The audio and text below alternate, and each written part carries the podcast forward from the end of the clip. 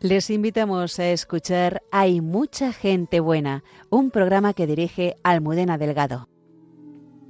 Here comes the sun, doo-doo-doo. Here comes the sun, I say it's all right.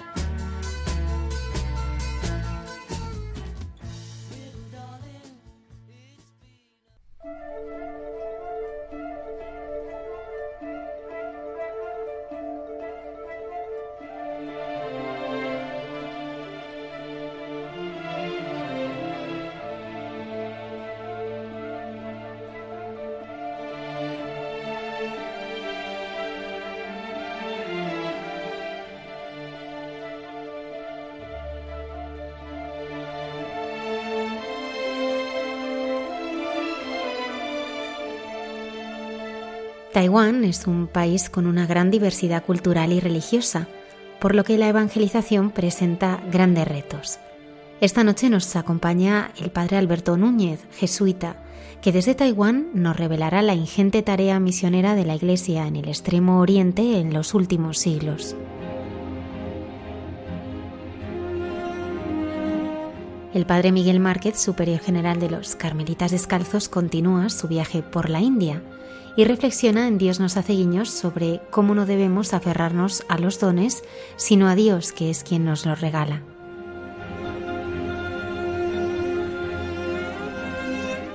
La hermana Carmen Pérez, filósofa y pedagoga, y José Manuel Palomeque dialogan en Entre tú y yo sobre cómo creer es confiar y por tanto es amar. Buenas noches y bienvenidos una madrugada del viernes más a nuestro programa. Muchas gracias por acompañarnos.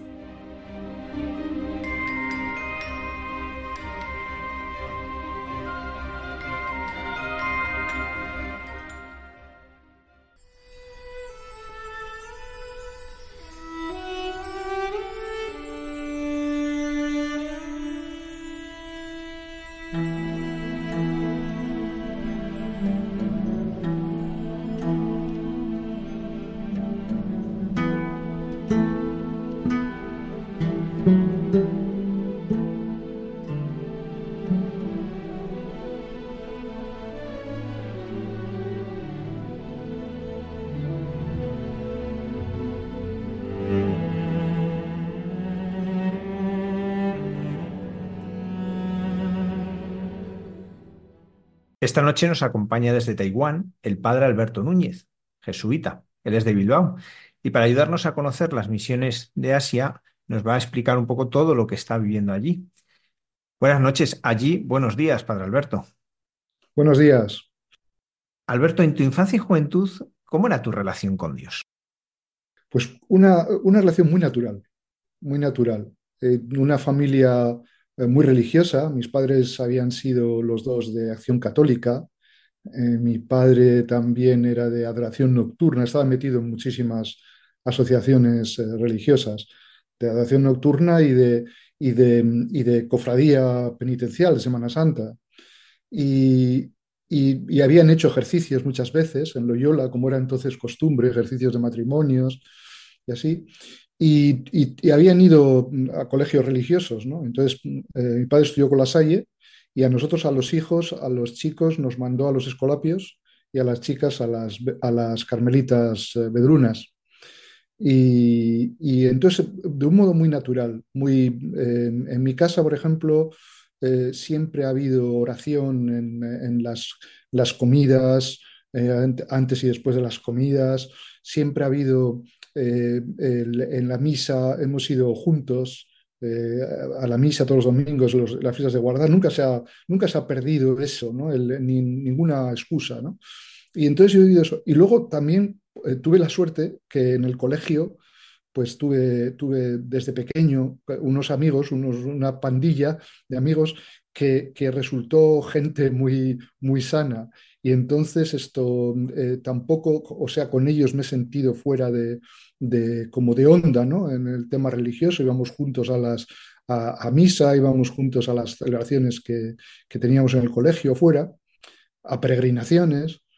Y luego el modo de divertirse también, ¿no? Que pues salíamos, íbamos o de paseo, o al cine, o a merendar, o lo que sea, con el buen tiempo a la playa o al monte. Y entonces no he tenido en ese aspecto como una mundanización, ¿no? Como tienen muchos chavales que se encuentran en ese ámbito, ¿no? De a los amigos y tal. Yo tuve esa suerte, y los conservo hasta ahora, esos amigos buenísimos.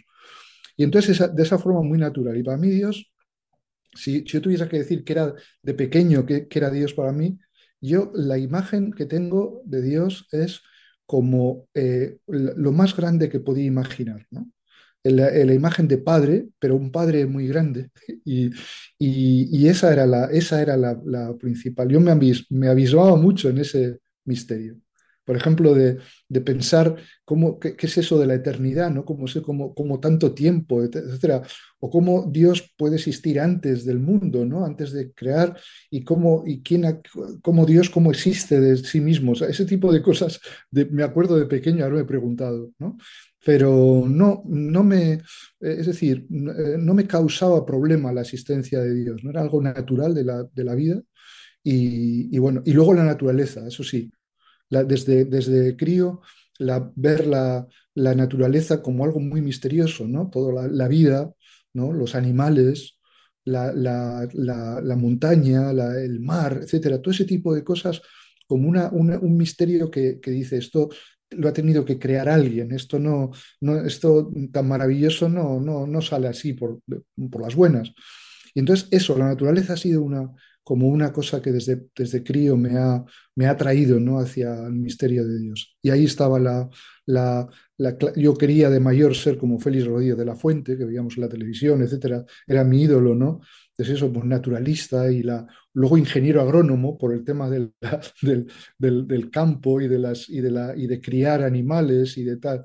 Luego veterinario, me entró la cosa quería ser veterinario por el tema de curar animales y así, ¿no? O sea que ese tema de la vida, de la naturaleza, los animales, ha sido como también un lugar de encuentro, ¿no?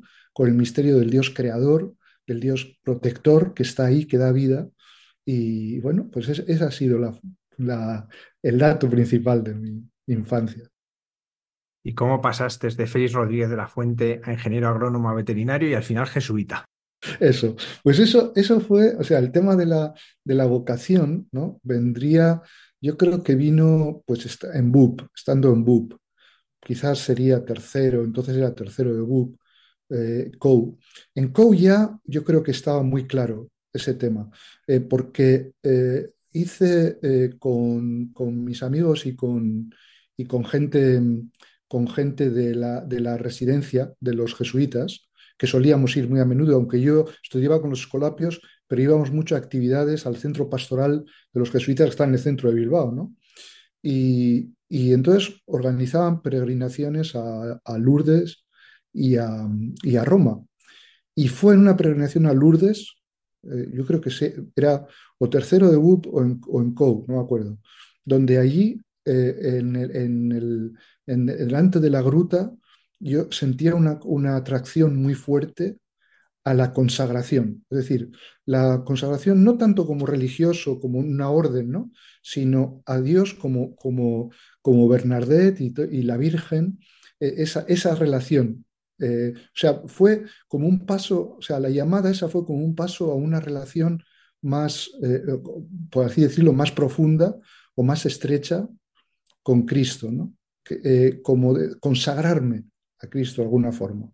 Y ese fue el inicio. Y luego, como, claro, íbamos con jesuitas, pues fue normal que se desarrollase después la vocación en esto. Porque en el colegio, es verdad que en el colegio de los Escolapios teníamos todos los años retiros, teníamos también cada semana la Eucaristía del grupo, cada grupo tenía su Eucaristía cada semana. Y la misa era un momento, la teníamos que preparar muy bien, teníamos que preparar los cantos, quién leía, quién hacía eso. Y luego la penitencia, que también fue una cosa como muy normal, ¿no? Nunca he visto yo el sacramento de la penitencia como algo raro, costoso o no sé, o friki, ¿no? Sino como algo muy natural, porque teníamos nosotros frecuentemente en el colegio nos tocaba cada grupo, teníamos la celebración de la penitencia. Y íbamos tranquilamente, nunca vi en nadie como una especie de rechazo. Habría algunos que quizás, no sé, no irían a confesarse, pero iban a la celebración. Y eso fue como algo general, no sentí yo como para los escolapios. La vocación fue estando con jesuitas en ese tipo de cosas de peregrinaciones, ¿no? De ámbito de peregrinación. Pero sobre todo fue Lourdes, y después la otra que se encou, ya fue definitiva, fue a Roma, y pasando por Asís. Y entonces en Roma es donde conocí yo, por ejemplo, un personaje que me, digo, de los santos de la compañía, que me atrajo mucho, que era San Estanislao de Kostka. Estando allí en el lugar donde él estaba sepultado, que fue el que era el noviciado de los jesuitas en Roma, y que ha ido andando desde Polonia, ¿no? Venciendo incluso a la resistencia de su familia, etcétera, y después todos los peligros de un viaje tan largo, ¿no? Para un chaval pues muy joven, ¿no? Que no, creo que no tenía ni 16 años. Eso me atrajo mucho. Y luego, claro, San Ignacio y San Francisco Javier, que ya los conocía de antes, pero el tema de las misiones. Entonces, los jesuitas, sobre todo relacionado con la consagración, con el sacerdocio y las misiones. Y esa fue mi vocación ya a la compañía. ¿Cuáles han sido las misiones que se te han ido encomendando desde que entras en la compañía de Jesús? Pues las misiones muy parecidas. Es decir, yo primero todavía no era sacerdote, y nosotros los jesuitas tenemos un periodo de magisterio. Después del estudio de la filosofía tenemos una práctica, ¿no? de magisterio en algún colegio o escuela. Y yo estuve en el colegio de Javier, que era internado. Ahora aquello es un centro de espiritualidad, ¿no? Antes era colegio. Y de ahí, viviendo ahí en Javier y estando todos los días visitando los lugares del santo, pues se fue fraguando la cosa esa de la misión de Oriente. Y yo había pedido antes, pero no me hicieron mucho caso, y en cambio ahí, en ese momento, pues sí que me dijeron que sí, que podía. Y fue al acabar esa práctica, esa estancia en el colegio de profesor, fue cuando me enviaron. Primero, yo había pedido a Japón, que eso es muy curioso. Había pedido a Japón por el padre Arrupe, porque había leído las memorias de Arrupe y todas esas cosas, y bueno, me parecía Japón un reto un sitio muy interesante. Pero en Japón me dijeron que, bueno, el superior, el encargado de misiones de Japón, dijo que ya había gente destinada, joven y tal, y que necesitaban en Corea. Y dije, muy bien, pues a Corea. Y después, estando en ese proceso de dar, me dijeron, no, a Corea no, a Taiwán. Y dije, bueno, ya metidos en gastos, pues venga, a Taiwán. Y en ese momento, claro, Taiwán era la misión de China, ¿no? Porque en China no se podía entrar. Y bueno, y ahora tampoco tenemos mucha facilidad para ir allí. No existe oficialmente ninguna comunidad de jesuitas. No hay esa libertad de misioneros de ir a predicar ahí, ¿no? No es... Bueno, entonces Taiwán era la misión de China. Y vine sin ser sacerdote todavía. Primero estuve estudiando la lengua, y después de estudiar la lengua, el chino, el mandarín. Después hice la teología, los cursos de teología, el bachiller en teología y el máster en teología lo hice aquí en nuestra facultad, en chino, todo en chino.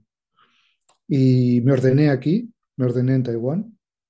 Y estudié también un máster en la Universidad Católica de Furen de religiones comparadas.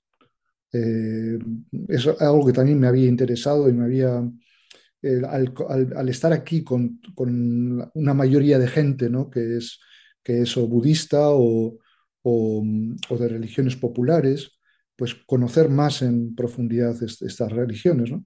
Y bueno, aquí en la universidad estaba este programa que estaba comenzando entonces, pero teníamos muy buenos profesores de estos sitios, ¿no?, de monasterios budistas con sus universidades que tienen también, y gente de aquí de la universidad, profesores de la Universidad de Furen. Y bueno, también eso lo hice en chino, escribí una tesis en chino sobre Zubiri y el concepto de religión en Zubiri.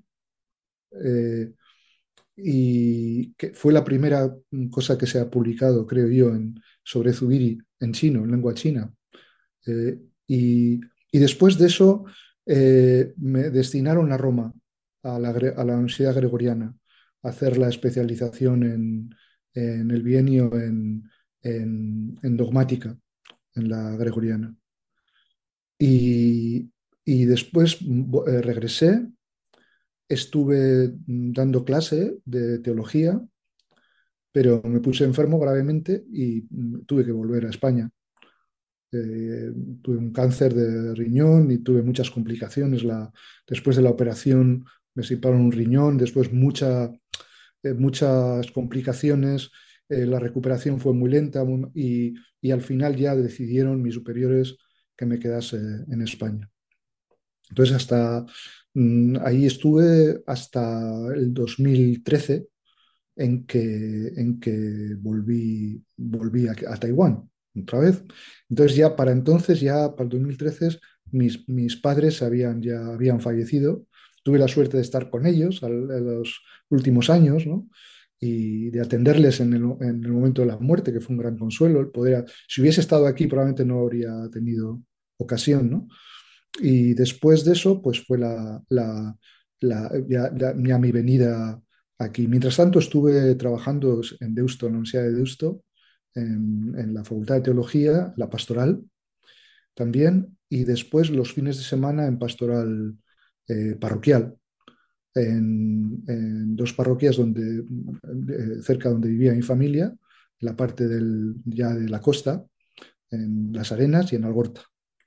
Y hay pues un número de años, ¿no?, desde 1994, 95, hasta el 2013 estuve trabajando en eso. Y luego dando ejercicios también, dando ejercicios espirituales, retiros, etc. Y esa fue mi misión. Y al venir aquí otra vez, es lo mismo pero en este sitio, ¿no? O sea, tenemos una facultad de teología, una escuela de evangelizadores también, donde la mayor parte en la escuela de evangelizadores son laicos y laicas, y en la Facultad de Teología tenemos la formación encomendada de los seminaristas de Taiwán, y religiosos, religiosas, diferentes órdenes, carmelitas, salesianos, franciscanos, dominicos, jesuitas, y religiosas también, bastantes, y algunos laicos. Y también sigo con el fin de semana con pastoral parroquial, ¿no?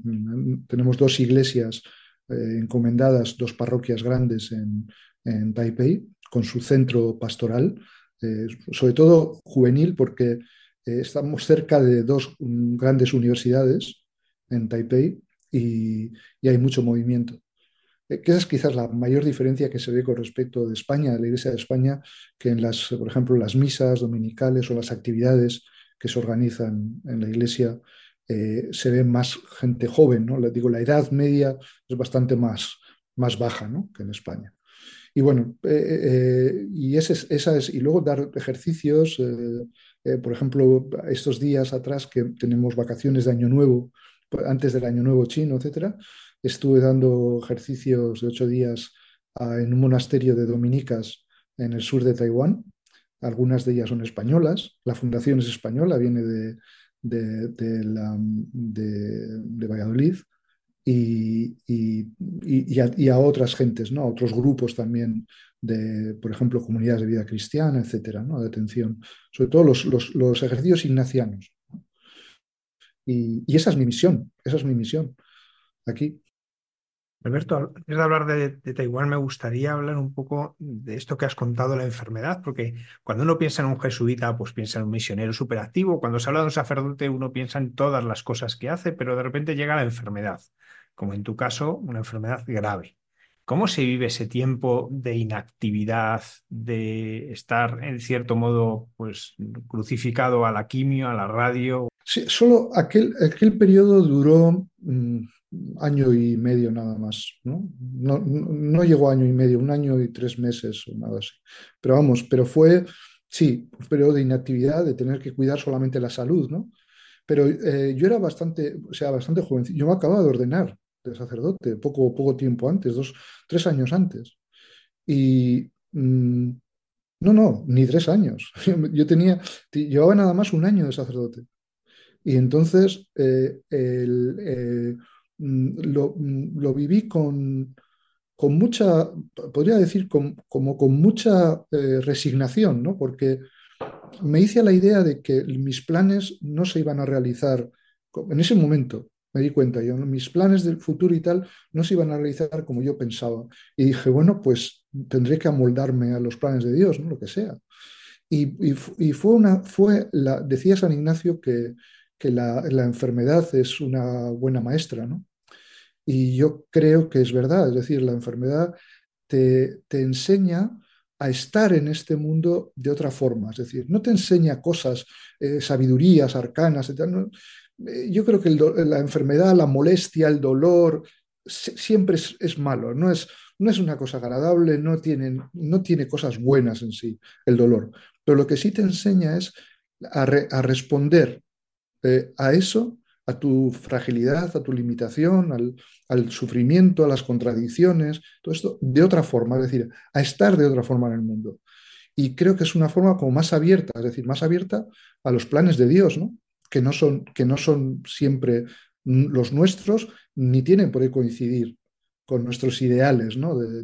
Siempre que son como de éxito, ¿no? De lograr cosas, de hacer cosas. Y a veces lo contrario es pasivo, ¿no? Es padecer.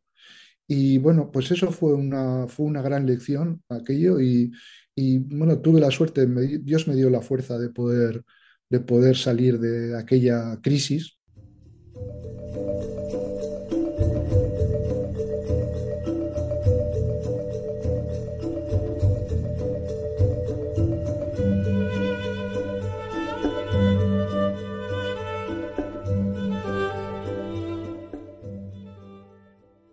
Alberto, normalmente de Taiwán, en España solíamos oír hablar con su difícil relación con China, con la situación geopolítica.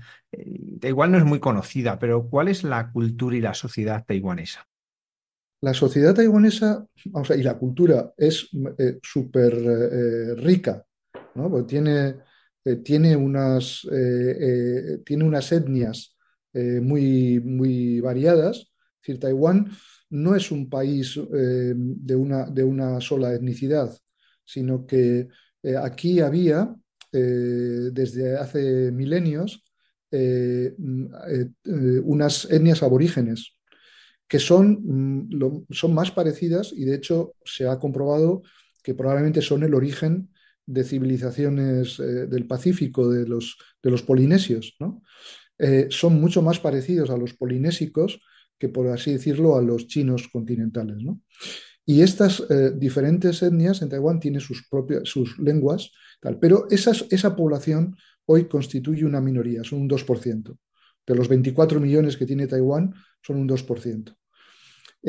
Pero es muy rico y está ahí. Y, de hecho, estos son los aborígenes, son 1/3 de la población católica de Taiwán, ¿eh? Es decir, que aunque ellos sean solamente el 2% de la población de Taiwán, de la población general, son 1/3, o sea que la mayor parte de ellos son católicos o protestantes, ¿no? En cambio, la población en general es en su mayoría, la etnia mayoritaria es etnia china, pero que han venido a Taiwán en diferentes oleadas. Las más antiguas, desde el siglo XVI, XVII, en donde hubo una, hubo una migración grande de China del sur, la parte de la provincia de Fujian, que está justo enfrente de la costa, la zona más, o sea, del estrecho de Formosa, que es entre la isla de Formosa, Taiwán, y el continente chino, la parte más estrecha serán unos, no llega a 200 kilómetros, 100 algo kilómetros. Entonces, por ahí vinieron del sur de China, de Fujian, unas oleadas de agricultores para sentarse en periodos en que en China había pues, más escasez o lo que sea, o por superpoblación, y entonces se fueron asentando en la zona de los llanos, ¿no? De la zona de las llanuras, de la zona occidental o la costa oeste de Taiwán, ¿no? ¿Por qué? Porque la costa este es muy montañosa, muy accidentada y baja abruptamente hacia el Pacífico. Y ahí, en esos valles, son valles muy estrechos y no da para mucha agricultura, ¿no? Son bosques, son montañas. En cambio, en esas llanuras fértiles de la parte oeste de Taiwán, se fueron asentando gentes del sur de China, ¿no? Sobre todo de esa parte de Fujian, que son los que ahora se les llama Minnan, y que trajeron su lengua, que es esa lengua, que es la misma lengua de Fujian, lo que pasa es que ha ido evolucionando en Taiwán, ahora se llama también taiwanés, ¿no? Pero eso, o también se llama Hoklo, y otra etnia china que son los Hakka, que eran distintos de estos, porque su origen probablemente está más en la zona de Cantón, ¿no? Pero que se fueron asentando en otros lugares del sur de China y de ahí pasaron a Taiwán con su propia lengua también, que es el Hakka. Y esa lengua en algunos lugares, en algunas zonas de Taiwán, pues específicas, ¿no? Es la lengua más común, mientras que en el resto es el taiwanés. Y la lengua diríamos, franca, o la lengua común de todos y la educación es el mandarín. Y esto, el mandarín fue a partir de esa migración que hubo al acabar la guerra civil en China, después de la guerra mundial, hubo una emigración. Entonces Taiwán había sido una colonia japonesa hasta el 1945.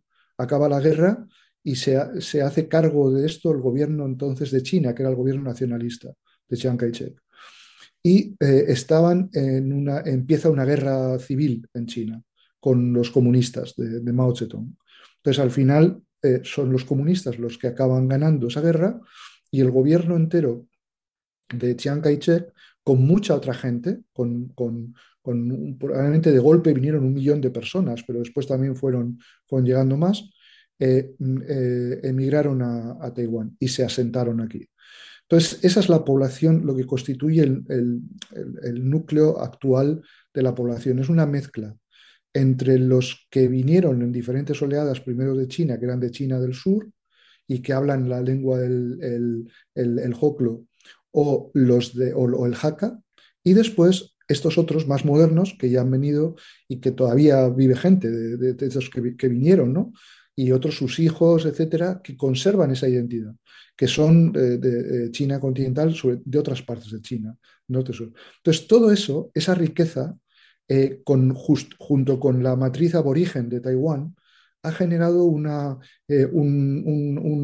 humus cultural muy, muy rico.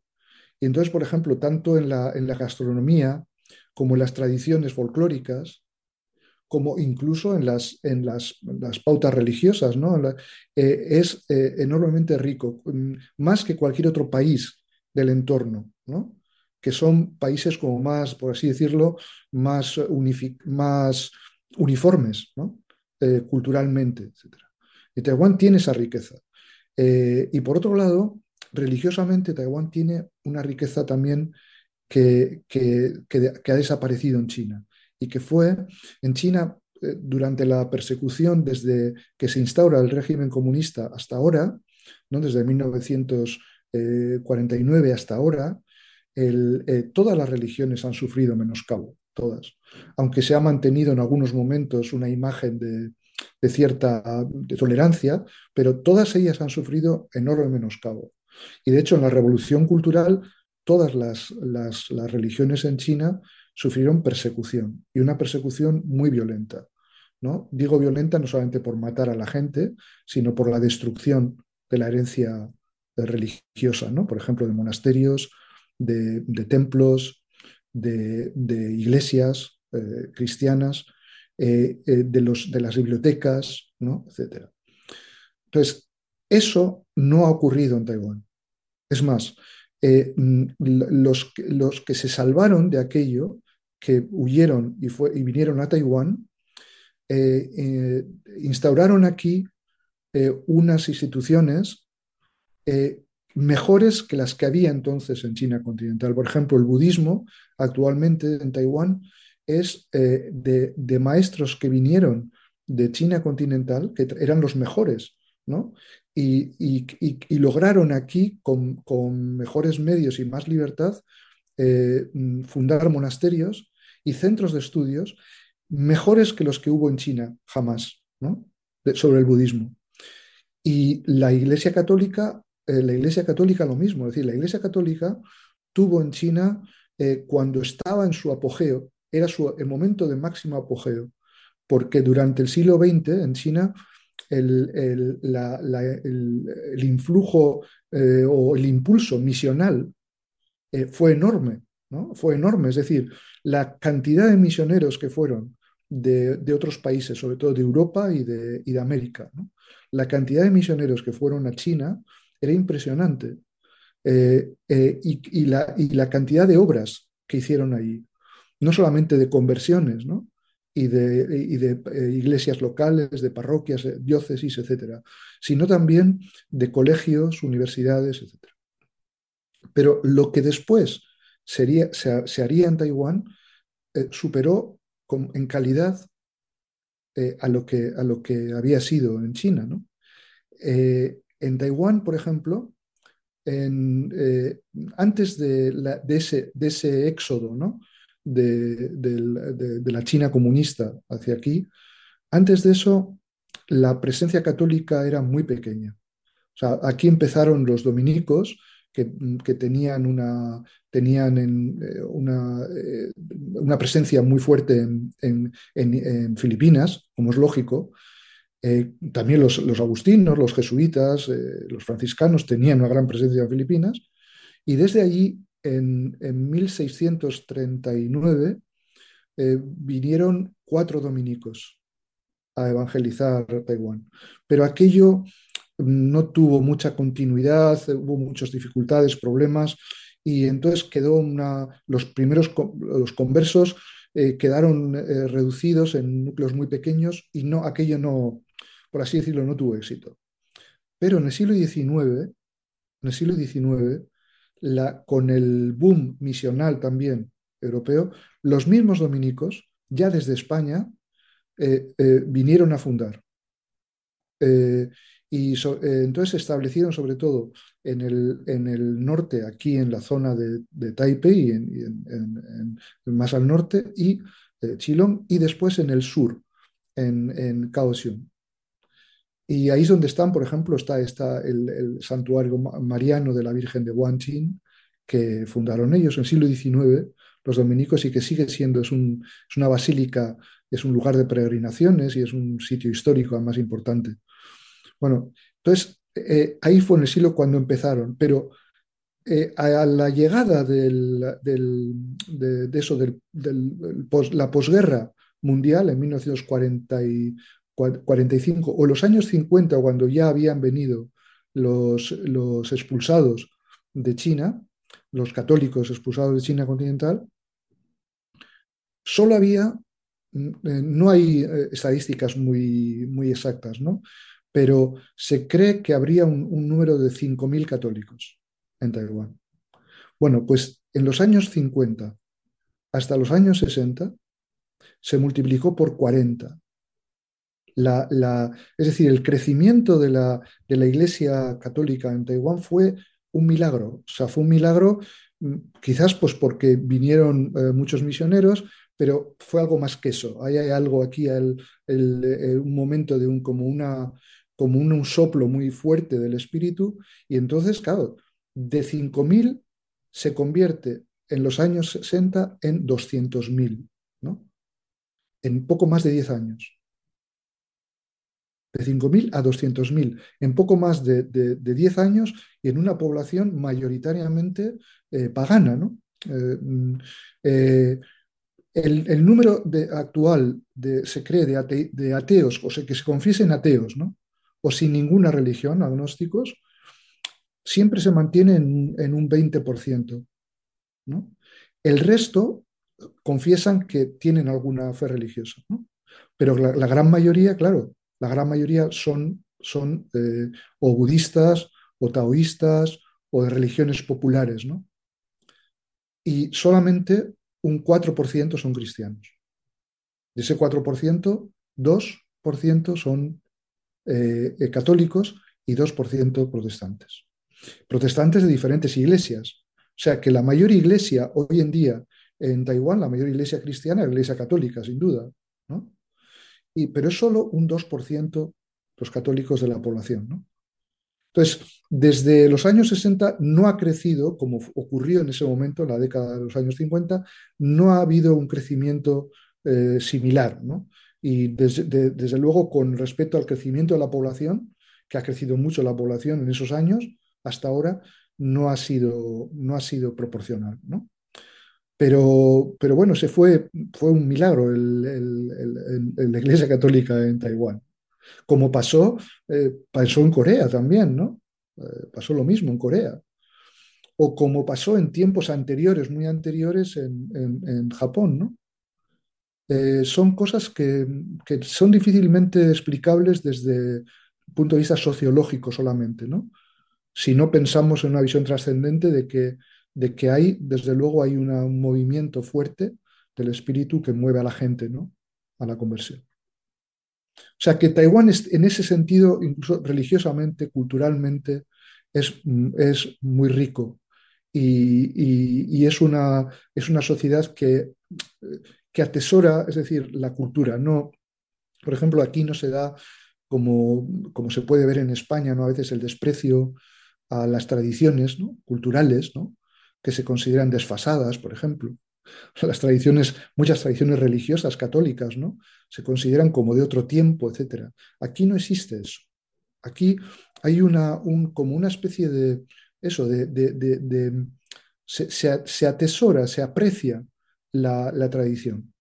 Y luego, aparte de eso, el aprecio en la cultura por las manifestaciones más básicas de la cultura. Por ejemplo, la misma educación, el lenguaje, la escritura. Por ejemplo, la caligrafía sigue siendo algo que se enseña en los colegios y que tiene una gran... Ahora, en Año Nuevo, por ejemplo, es típico que en cada casa, a la puerta de cada casa, se colocan dos tiras de papel rojo con una escritura. Los dos son un dístico, son dos versos en caracteres chinos, en caligrafía, hecha, si no es por el miembro de la casa, por alguien, por un calígrafo, y se compra, pero se ponen ahí. Y casi siempre son dísticos, pues son auspiciosos, ¿no? De auspicio, de felicidad, de bendición, de prosperidad, de salud, etcétera, ¿no? Para el inicio del año. Pero lo que íbamos es la caligrafía, el gusto por las cosas bien hechas y por las cosas hermosas, ¿no? Como es la escritura. Bueno, yo creo que eso en gran parte en España y en gran parte Occidente ha bajado mucho o ha desaparecido en gran parte, ¿no? Y en cambio aquí se conserva. Otra de las cosas es las artes populares, ¿no? Las artes populares como que son muy orientales por otra parte, como de las flores, ¿no? Los juegos, no los juegos, sino ¿cómo se llama? Las composiciones florales, ¿no? Tanto para la iglesia o en los templos como para las casas, ¿no? Ese gusto por esa belleza, ¿no? De lo natural pero que a través del hombre, de la mano del hombre y de la estética, pues adquiere una condición simbólica, ¿no?, de la belleza o de la bondad del mundo, ¿no? Ese tipo de manifestaciones son aquí muy frecuentes, mucho más frecuentes que en España, por ejemplo, donde en el ámbito estético predomina mucho, y por desgracia también incluso en las iglesias, ¿no?, el feísmo, ¿no? Y eso aquí no existe, ¿no? Y luego, por otro lado, el gusto por la educación, es decir, se considera como un honor el ser una persona educada. Es decir, es algo que añade valor a la persona, ¿no? Nosotros, en Occidente, se ha perdido mucho eso. Es decir, lo que le da valor a la persona es su capacidad económica o su posición o su fuerza, o su forma física.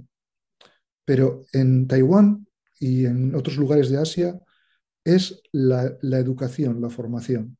La educación en sí es un valor, es un plus que le da a la persona. Y por eso generalmente los niños estudian más, dedican más tiempo a estudiar. Los padres también se preocupan más de la educación de los hijos. Y creo que esa es una riqueza muy grande en Taiwán y que a mí por lo menos me aporta mucho y me ayuda mucho, me consuela mucho, ¿no? Alberto, ¿cómo es la recepción del Evangelio para un taiwanés? O dicho de un modo más sencillo, ¿qué es lo más atractivo del Evangelio y cuál es la mayor dificultad para aceptar el Evangelio? Pues mira, yo esa pregunta me la he hecho muchas veces, ¿no? Que es, claro, yo sobre todo trato también con gente mayor, pero sobre todo mi día a día es con gente joven, ¿no? Ya sea aquí en la Facultad de Teología, o después en la parroquia o en el centro pastoral, ¿no?, juvenil. Son gente joven. ¿Qué es lo que le puede atraer a una persona joven a creer en Cristo, ¿no? Y yo lo que he ido sacando a través de la conversación con estas personas y cuando o lo que ves, ¿no?, porque a veces no hace falta hablar mucho, es ver el aprecio que se tiene hacia algo. Y es probablemente, yo creo que lo que atrae de Cristo es el amor. Es decir, esto puede parecer una cosa muy simple y muy barata, pero no lo es para gente donde la religiosidad no estaba basada, o la religiosidad, por ejemplo, más común aquí, no está basada en el amor, sino en otras cosas. Y claro, para alguien que ha vivido en una matriz cristiana o católica, esto es como con natural, ¿no? Es decir, hombre, obviamente, ¿no? Dios es amor y la caridad y la Iglesia misma, ¿no? Lo principal es la caridad.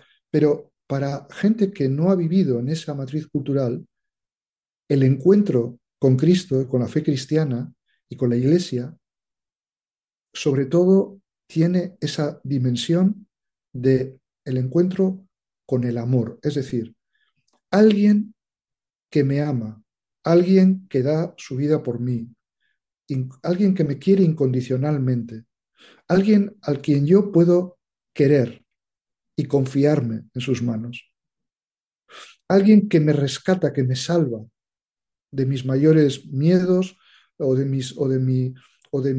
mis apegos y que mi falta de libertad. Esa persona, y es por amor. Eso es probablemente lo que más atrae de Cristo, ¿no? Y eso también es, en la Iglesia católica, yo creo que hay otra cosa que es muy importante, y es la Eucaristía y la Virgen María. También para nosotros, es decir, los que venimos de una cultura católica, lo damos por sentado, ¿no? Pero, por ejemplo, para personas cuya primera aproximación a la fe cristiana, como ha ocurrido aquí, ha sido a través de otros centros o de otros grupos protestantes, que es muy frecuente, ¿no? Que primero entran en contacto con grupos protestantes, pero después sienten que ahí falta algo y lo encuentran en la Iglesia católica. ¿Y qué es eso? Es la presencia real de Cristo en la Eucaristía. Es la misa como un sacramento, ¿no? No solamente como una reunión, como una celebración, sino como un sacramento de la presencia de Cristo, ¿no? Del cuerpo de Cristo, ¿no?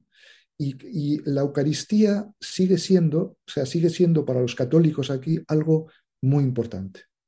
¿Mm? O sea, que no es baladí el no ir a misa. Por ejemplo, algo que uno se encuentra muy frecuentemente en el ámbito de la penitencia, ¿no? Etcétera. Cuando la gente recibe el sacramento de la penitencia, muchas veces la gente se arrepiente de haber faltado a la misa, ¿no? El domingo. Claro, yo pienso ahora en España y que rara vez los católicos se confiesan de esas cosas, ¿no? Es decir, hombre, pueden darse cuenta que no está bien, pero no lo consideran como un pecado serio, ¿no? O grande, ¿no? Y en cambio aquí sí, y es por el aprecio que se tiene a la Eucaristía, ¿no? Y la otra cosa, decíamos, y por eso también, por ejemplo, la adoración. Es decir, aquí, entre los católicos jóvenes o gente aspirante al bautismo, ¿no? Los que están preparándose para el bautismo, jóvenes y no jóvenes, porque hay muchos adultos. O sea, en Taiwán los bautismos suelen ser en Pascua, ¿no? De niños también puede ser en Navidad, en tiempo de Navidad, pero generalmente los de adultos es en Pascua, siguiendo el ritual de la iniciación cristiana a adultos, ¿no? Y suele ser en Pascua. Bueno, muchas de esas personas sienten, incluso antes del bautismo, algo especial en la adoración del Santísimo, ¿no? Y yo creo que es esa presencia del Dios amor, ¿no? Es esa presencia real del cuerpo de Cristo, ¿no? Que es algo entregado por nosotros, que está con nosotros, que se queda con nosotros y que significa nuestra propia salvación y redención. Y eso es algo que se ve. O sea, por ejemplo, nosotros tenemos aquí, en nuestra comunidad, tenemos todos los primeros viernes de mes, tenemos la adoración eucarística, una hora, hora santa, y está abierta también a los alumnos o a la gente que pueda venir, ¿no? Y siempre viene gente. En las parroquias también se da, o sea, se tiene. Hay muchos sitios donde hay la adoración perpetua, pero es más difícil en esta sociedad mantenerlo porque son menos católicos. Entonces, para que se apunte, para poder tener un número así de lleno de todo el día es difícil. Pero es el valor de la adoración. Y luego lo de la Virgen María, que decía, de hecho, para los no católicos, ya sea protestantes o budistas o de otras religiones, ¿no? Lo que nos caracteriza a los católicos es la devoción a la Virgen María. Entonces, a veces es frecuente encontrarte con gente que te saluda, lo que sea, en un viaje o en algún lugar, en un sitio público, etcétera. Y si ven que eres sacerdote o lo que sea, te preguntan, ¿no? Y dicen, y te suelen decir, o sea, los protestantes adoran a Cristo, pero los católicos a la Virgen María. Entonces tienes que explicar que eso no es exactamente así, ¿no? Tienes que explicar lo que no es así, pero lo que se ve es que enseguida se identifica, ¿eh?, a la Virgen María con el catolicismo. Y los mismos católicos igual. Es decir, por ejemplo, la devoción mariana entre los católicos de Taiwán es bastante más patente y bastante más fuerte que la que encontraríamos en Occidente. En términos medios, no digo que hay mucha gente muy devota y esto. Y una manifestación de eso es el rosario. Sí.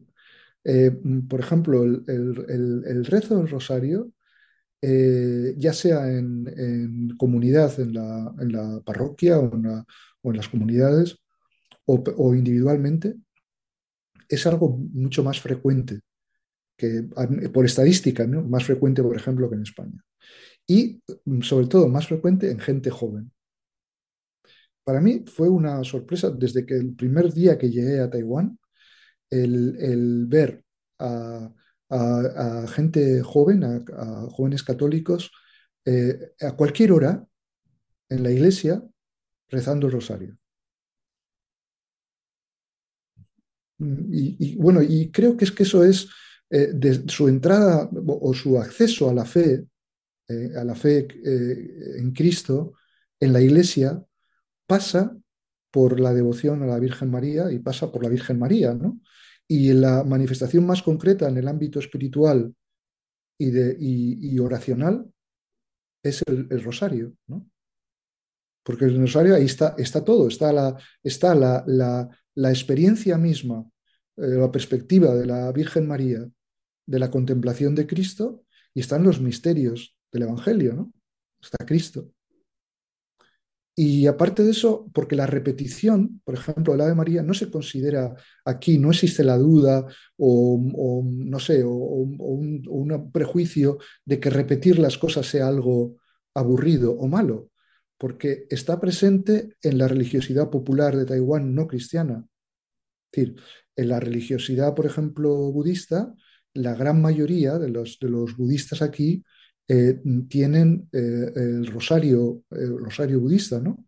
Con la repetición del nombre de Buda, ¿no? o de una fórmula, un mantra, y eso es súper frecuente, ¿no? Y ves a la gente a veces en el metro, etcétera, con su rosario, están haciendo eso. Por lo tanto, no se considera una cosa ni friki ni tampoco aburrida, ¿no?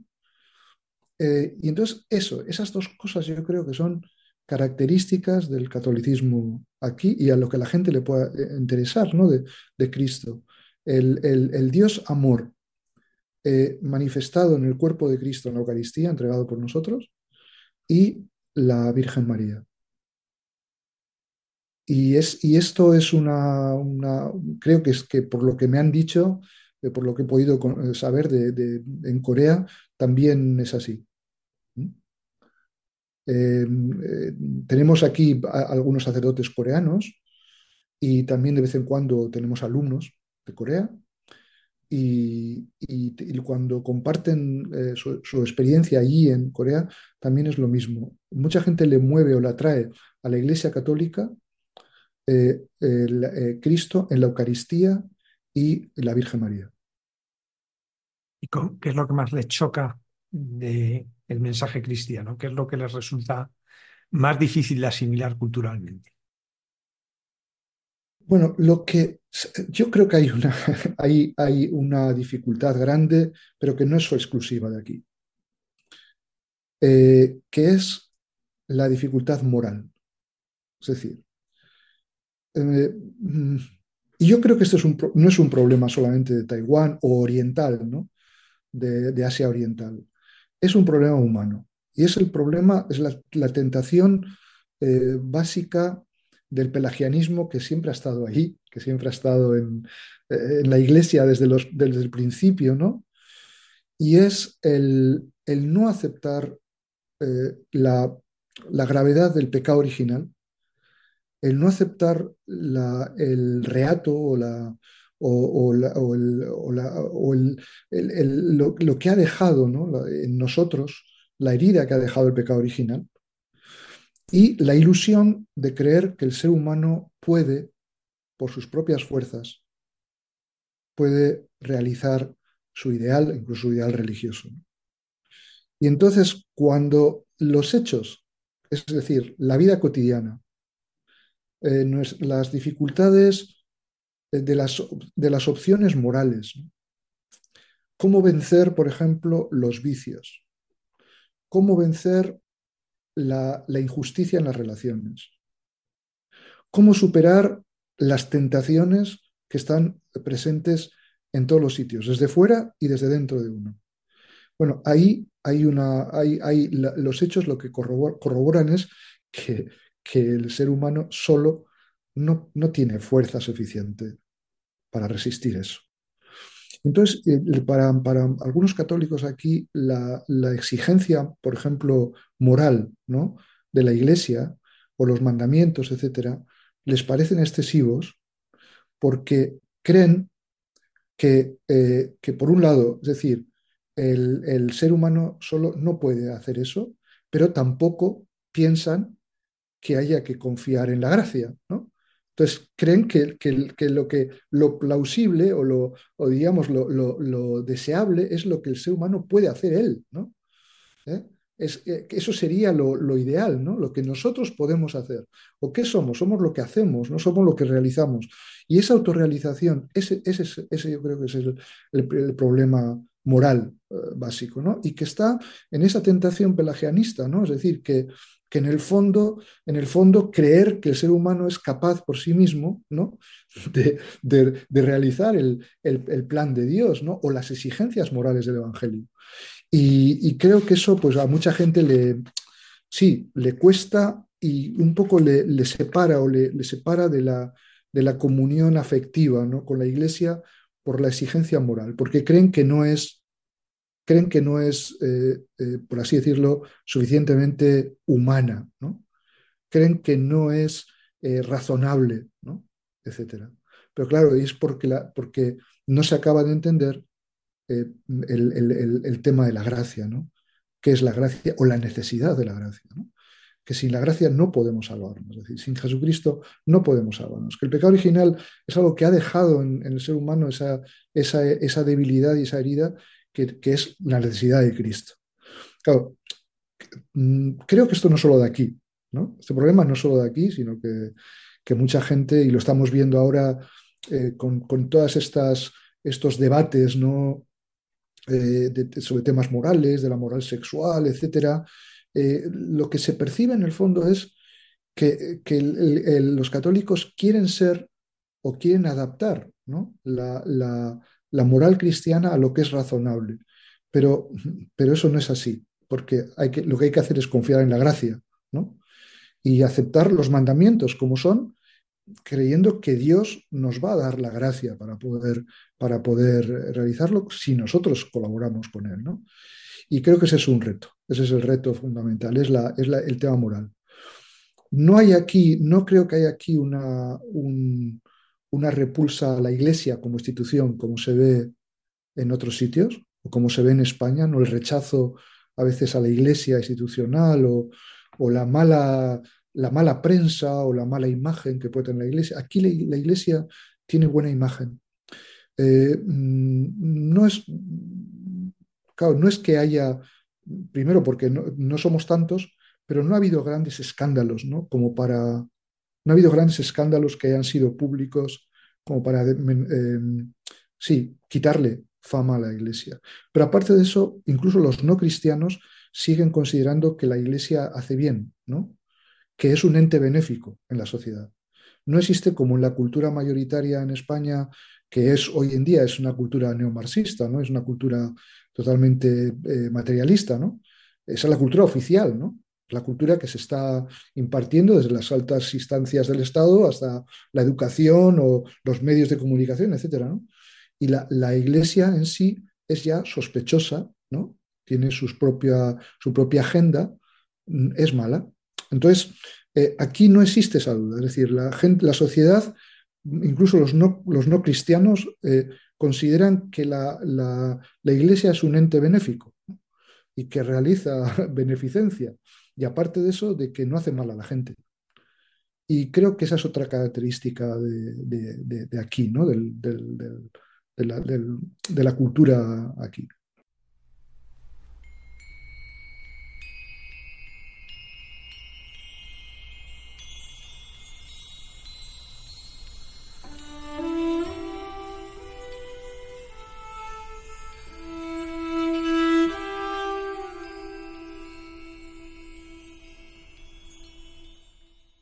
Alberto, tú sigues la senda de grandes evangelizadores, San Francisco Javier, Mateo Ricci, Diego de Pantoja, solo por mencionar a los jesuitas, que si mencionásemos de otras órdenes habría muchísimos más. ¿Cómo te sientes unido a ellos? ¿Cómo te sientes a aquellos que evangelizaron esas tierras antaño? Sí, son pioneros, es decir, hay unos pioneros, ¿no? Como en toda, diríamos, institución, organización, siempre hay unos pioneros, ¿no? Que son los que van por delante y han marcado unas rutas y unas pautas, Y por eso siempre están, siempre tienen actualidad, es decir, no pierden, no se quedan atrás, ¿no? No se quedan como personajes del pasado, sino que son siempre como un acicate, un estímulo, ¿no? Y el Mateo Ricci, bueno, de hecho, está la causa introducida, ¿no? Para la beatificación de Mateo Ricci, y el hecho mismo esa inspiración misionera de querer llevar a personas, que eso fue la idea de Javier, era que cómo es posible que un imperio tan grande, con tanta población, con tanto influjo cultural en Asia como era China, porque él lo vio en Japón, ¿no? Que muchas de las cosas culturales de Japón habían sido adoptadas de China, empezando por la escritura y por muchas modas y entonces decía, ¿cómo es posible que ese imperio no conozca a Cristo, ¿no? Y por eso lo que le mueve a Javier en su último viaje es eso, ¿no? Y Ricci, o sea, cuando muere Javier es cuando nace Ricci, ¿no? Y entonces es el que coge el relevo, ¿no? Que va a seguir la senda de Javier, con ese reto de la evangelización, y no solamente la evangelización de las gentes, sino la evangelización de la cultura. Y eso es lo que tiene Ricci hoy y sigue teniendo como de actualidad, ¿no? Es decir, el impulso evangelizador de la Iglesia, que pasa primero por el respeto a la cultura, pero por su transformación. Transformar la cultura. Pero para eso primero hay que conocerla, hay que aceptarla, hay que recibirla. Y por eso Mateo Ricci tuvo el esfuerzo de asimilar y de estudiar bien la lengua, las tradiciones filosóficas, religiosas, etcétera, para poder después, desde ahí, evangelizar la cultura.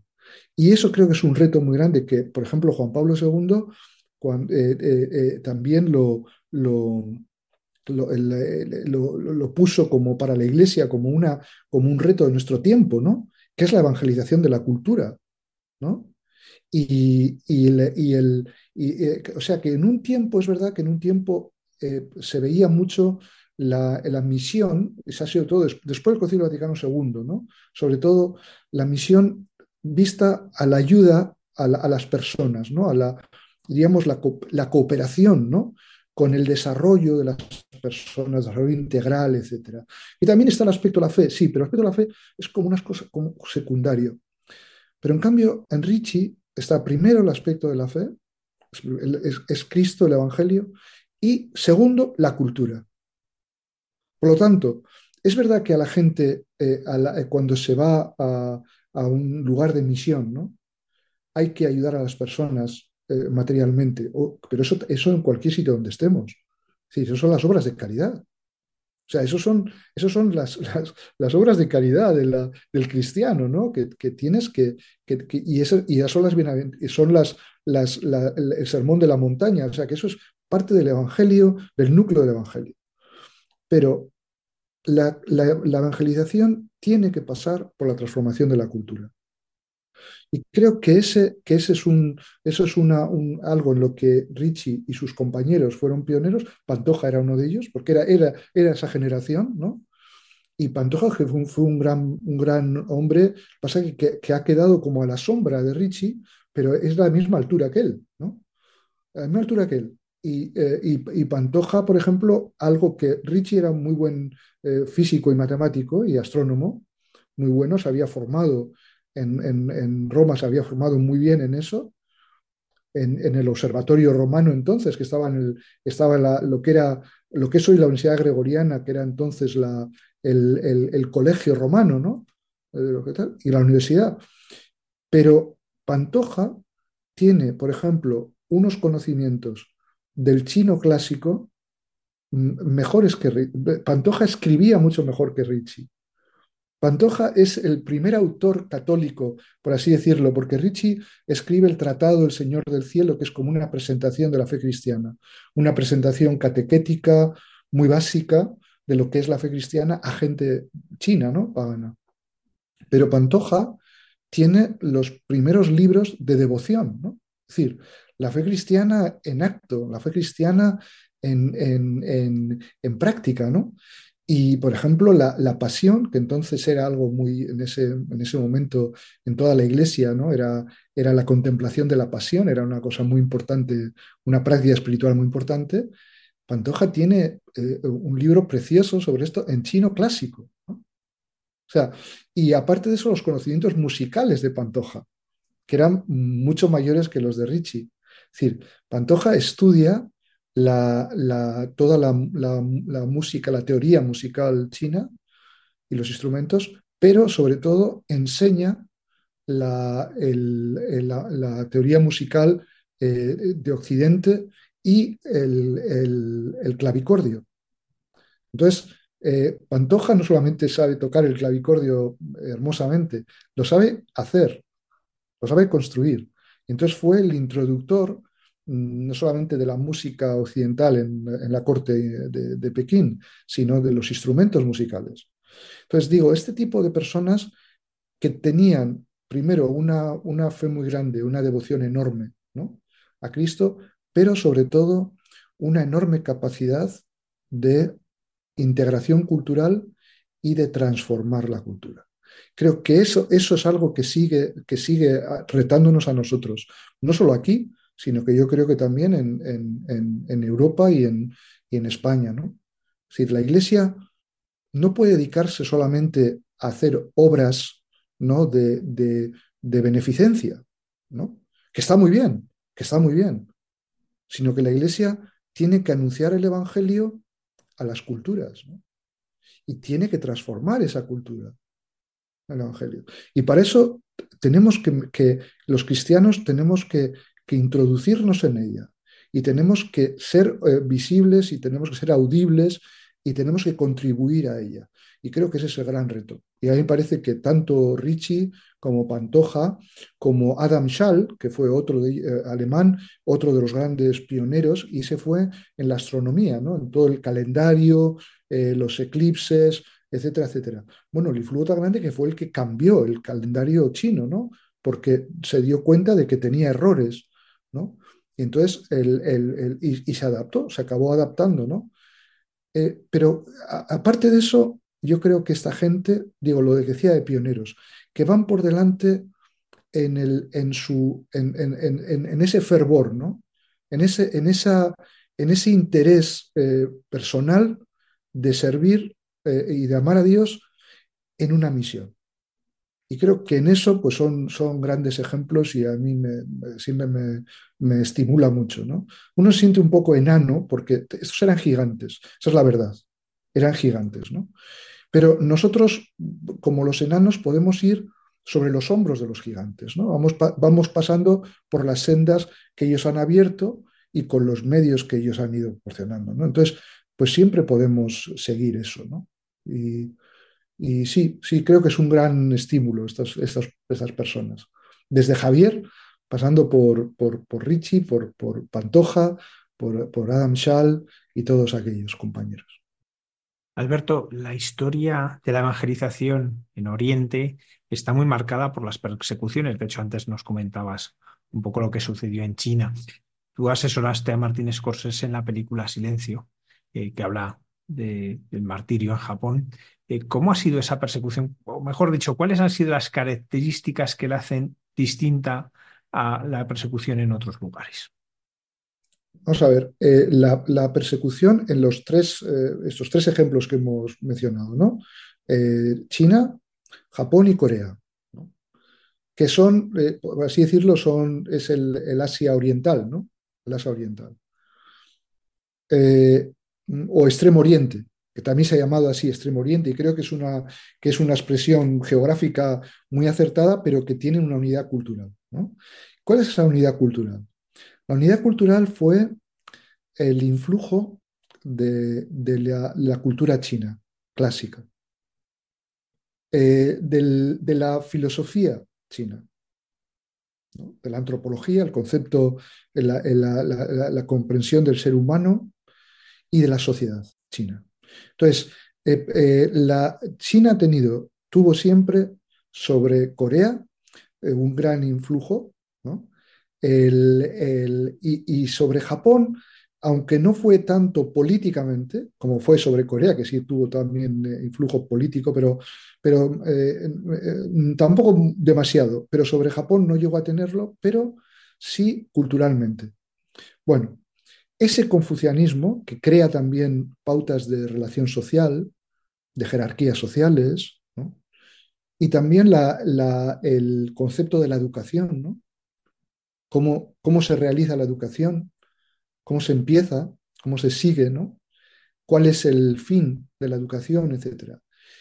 Todo eso ha marcado a las tres sociedades, siendo distintas, teniendo lenguas distintas, incluso, digamos, étnicamente también hay diferencia, aunque a la gente que no ha vivido por aquí le parecen iguales, ¿no? Ve a los japoneses y a los chinos, a los coreanos, pero que cuando uno ya lleva tiempo por aquí te das cuenta de que son diferentes, ¿no? Lo mismo que distinguimos nosotros a los suecos de los españoles, por ejemplo, ¿no? Hay algo ahí, un aire, que te das cuenta que son de diferentes ¿no? etnias. Bueno, pues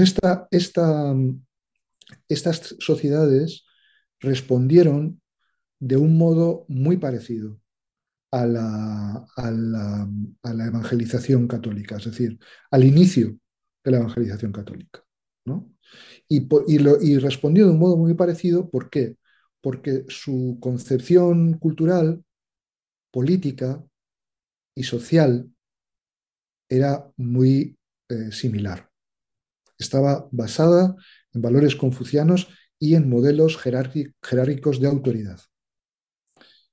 Y de hecho, por el influjo mismo del confucianismo, que tiene ante la religión en general una cierta postura, ¿no? Se ha idealizado mucho, porque luego el confucianismo se ha puesto después de moda, ¿no? Incluso en la misma China comunista lo han querido relanzar, pero el confucianismo en el aspecto religioso, ¿no? Es bastante, por así decirlo, bastante escéptico. Es decir, no debemos ocuparnos demasiado de las cosas que no vemos. Y una de ellas son los dioses, Dios, la trascendencia, etc., sino de las cosas que vemos. Y es la responsabilidad social, ¿no? Las relaciones humanas. El Estado, ¿no? La sociedad, la familia, etc. Y entonces eso crea ante la religión hay una postura, ¿no? Claro, cuando la autoridad recae especialmente en el emperador, ¿no? O en el monarca, o en un príncipe, o en una figura, o en Japón un shogun, ¿no? Una figura militar, un dictador militar, ¿no? La autoridad se cree siempre superior a cualquier tradición religiosa. Superior y anterior incluso. Es decir, su autoridad no viene, como nosotros lo hemos siempre percibido en Occidente, por la influencia cristiana, ¿no? Por el Nuevo Testamento y por la Biblia, ¿no? Es decir, toda autoridad viene de Dios, ¿no? Toda autoridad legítima viene de Dios. Si no viene de Dios, no tiene que ser obedecida, ¿no? Y entonces ese aspecto está ausente de las sociedades de Extremo Oriente. Por lo tanto, digamos, el gobierno de turno, que solía ser el emperador o el príncipe o el comandante militar, el dictador militar, etc., decidía sobre la religión, lo que pensaba. Y eso ocurrió, es decir, primero ocurrió en China. China encuentra desde el inicio la misión cristiana en China, encuentra enormes dificultades, no por el pueblo, sino por las autoridades. No por las otras religiones, que es verdad que a veces miraban con un cierto... con un cierto resquemor, es decir, estos igual a nosotros nos quitan las prebendas que tenemos, ¿no? O nos pueden pisar el terreno que es nuestro o nos quitan la clientela, ¿no? Pero eso ocurre también en la Iglesia Católica, ocurría con los frailes, ¿no? Que cuando venían otros frailes a un pueblo a poner un convento, los que estaban antes decían, estos vienen y nos quitan la clientela, ¿no? O sea, eso es lógico, eso es creíble. Pero el tema religioso en China fue que el emperador, y sobre todo cuando en la dinastía Tang, surgen un emperador que quiere imponer el confucianismo como única religión, y es una religión de Estado y no es una religión, por así decirlo, religiosa, sino que es más bien social y cultural, entonces suprime todas las demás. Y fue la mayor persecución, la recibió entonces la religión más mayoritaria, que era el budismo. Entonces, decenas de miles de monjes se vieron de la mañana a la noche en la calle, porque les cerraron los monasterios, los incautaron, los echaron a la calle, los secularizaron. Hubo después persecuciones de gente que se había opuesto y que sufrieron penas físicas, ¿no? O penales, ¿no? De cárcel o de lo que sea. Bueno, pues eso, es decir, eso se fue repitiendo en diferentes momentos históricos. Y al inicio de la misión esta del final del siglo XVI, principios del XVII, que fue cuando Ricci y toda esta gente, comienza con una cierta, diríamos, tolerancia, y se aceptan las cosas buenas que traen los católicos, los misioneros católicos, pero pronto empiezan con el cambio de dinastía y con algún monarca que no es muy favorable o más confuciano que otra cosa, entonces comienza la persecución, que es la supresión, es decir, el que no tenga ninguna visibilidad social ni ningún influjo cultural. Entonces para eso hay que suprimirlo. Y primero se prohíbe y después si vuelven otra vez a delinquir y vuelven a misionar, se les detiene y después al final ya se les mata, ¿no? Entonces eso pasó después en Japón y pasó por último en Corea, que es donde llegó más tarde la evangelización, ¿no? La opresión vino desde el poder. Y vino desde el poder porque se interpreta a sí mismo como algo sagrado y anterior a lo religioso, a cualquier religión. Y entonces, y por eso tienen que detentar el monopolio sobre todas las ideas, ¿no? Las ideas sociales, las ideas religiosas y las ideas sobre el hombre, sobre el ser humano, ¿no? La condición del ser humano. Y entonces por eso ocurre la persecución. Probablemente donde fue más sistemática, en el sentido de instaurar un tipo de policía para ello, con unas penas horripilantes, etcétera, fue en Japón. Ese fue el ejemplo de eso, de persecución. Pero en China, incluso hasta el siglo XX, ¿no? A principios del siglo XX, con la final del siglo XIX y principios del siglo XX, con la revolución de los boxers, hay cantidad de mártires, ¿no? Que son los que se celebran ahora. Los mártires de China casi todos son de esa época, ¿no? Y fue, entonces todavía eran los estertores ya de la dinastía Qing, y era toda una corruptela, ¿no? Del sistema imperial, eran los manchúes, y fue el final, porque 10 o 12 años más tarde desaparecen también ellos. Pero esa fue muy grande, esa ¿cómo se dice? Esa persecución. Pero la más sangrienta o más terrible fue en Japón, ¿no? Y es lo de la película esta de Scorsese sobre la novela de Endo Susaku de Silencio, ¿no? Pues relata esos momentos y relata un ejemplo muy poco edificante, pero por desgracia que ocurrió, ¿no? Que fue los que apostataron, ¿no? Ya sea por miedo personal o por proteger a otros, ¿no? Eso. Pero en Corea también fue terrible la persecución, ¿no? Y fue desde el mismo comienzo, desde el primer católico coreano, que era un laico. O sea, los primeros evangelizadores de Corea fueron laicos, a diferencia de lo que ocurrió en China y en Japón, que eran sacerdotes o religiosos. En Corea eran laicos. Laicos que aprendieron la doctrina católica y conocieron a Cristo estando en China estudiando, y que después la llevaron y ellos mismos fueron los evangelizadores. Y después vendría muy tarde el primer sacerdote, ¿no? Que es el que creo que ahora, que la película que sea ahora estrenado, pues cuenta esa historia, ¿no? Pero la persecución fue continua desde el principio, ¿no? Hasta eso, hasta prácticamente el siglo XIX, final del siglo XIX, cuando ya se reduce. Pero yo lo que venía a decir es eso. Creo que la raíz está en un tronco común cultural, que es el tronco confuciano. Aunque algunas personas digan, pero bueno, el confucianismo es tan malo. No, no es tan malo en sí, pero su realización política, lleva en el fondo a la sacralización del poder, de la autoridad secular, mundana, y al menosprecio de Dios, ¿no? y de lo sagrado, ¿no? Y entonces eso se ha dado en Extremo Oriente, en estos tres grandes naciones, ¿no?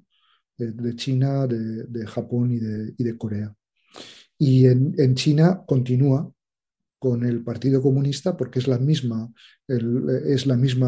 concepción social y cultural, ¿no? Del poder. Y por eso los problemas con la Iglesia vienen de ahí, vienen de esa misma. Es con el poder, ¿no? No es con la gente china, con el pueblo chino, que es encantador, ni con la cultura china, que es buenísima, sino con el poder. Padre Alberto Núñez Ortiz, jesuita, misionero en Taiwán, muchísimas gracias por habernos acompañado esta noche y ayudarnos a descubrir una realidad que muchas veces está muy presente en el corazón del pueblo fiel, porque la misión de Extremo Oriente siempre ha estado muy, muy consciente, pero muy desconocida a la vez. Muchísimas gracias. Gracias a vosotros.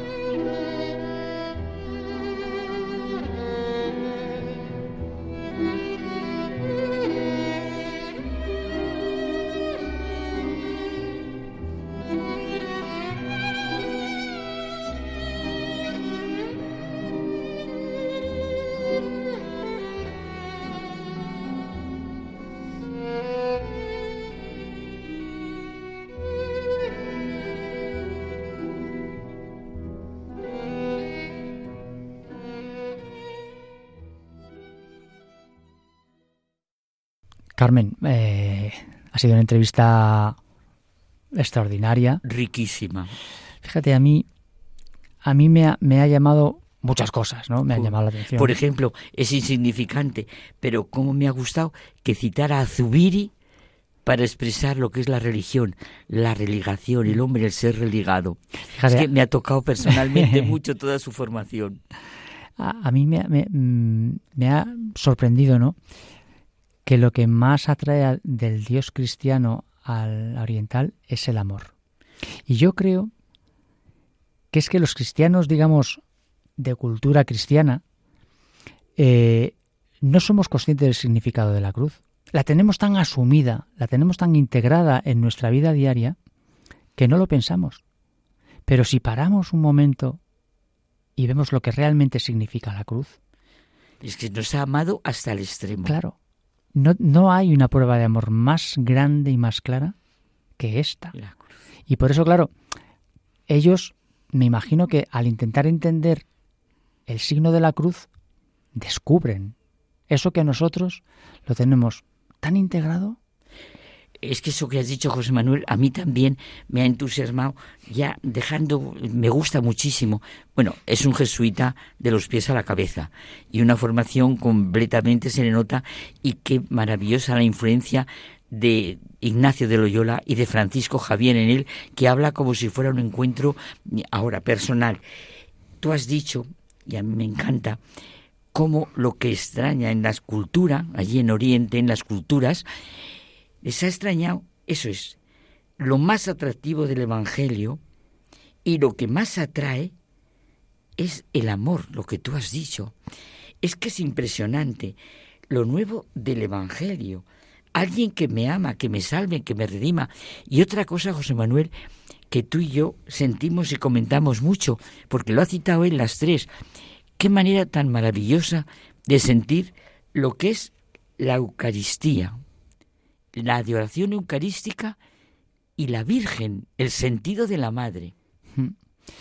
Y fíjate que me viene a la cabeza ahora, fuera de lo que es la entrevista, ¿no? Me viene a la cabeza que luego vamos a tenerla también a Lucía González, la película Nacimiento, que precisamente se ha estrenado el miércoles, está este fin de semana en los cines, y habla de esta unión de los dos mundos, ¿no? entre la fe cristiana y Asia. Entonces estaba escuchando la entrevista y me venía a la cabeza la película.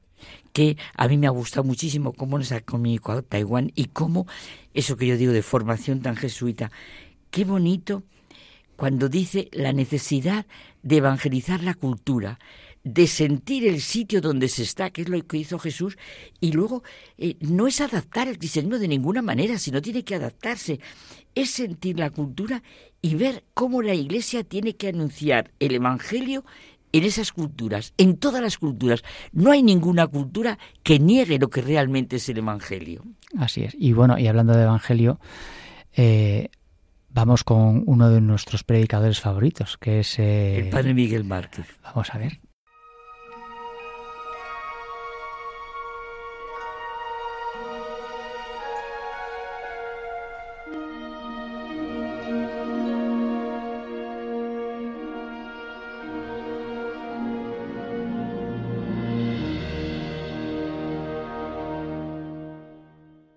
Buenas noches a todos, espero y confío que estéis con paz en medio de vuestros caminos, de este camino de Cuaresma que hemos iniciado, y yo en medio de mis idas y venidas quiero dar gracias a Dios con vosotros por el regalo del vivir, por el regalo del cotidiano, experimentar el regalo y la sorpresa de Dios, pero sin deciros ¿dónde estoy? Sigo caminando de acá para allá, visitando a los hermanos de un país a otro, aprovechando los viajes para descansar, para dormir, para leer, esos tiempos de aeropuerto o esos tiempos de avión donde tienes horas largas en las cuales puedes reposar o leer un libro y subrayarlo o dormir tranquilamente o rezar, dejándote mirar, sacando una imagen de Jesús y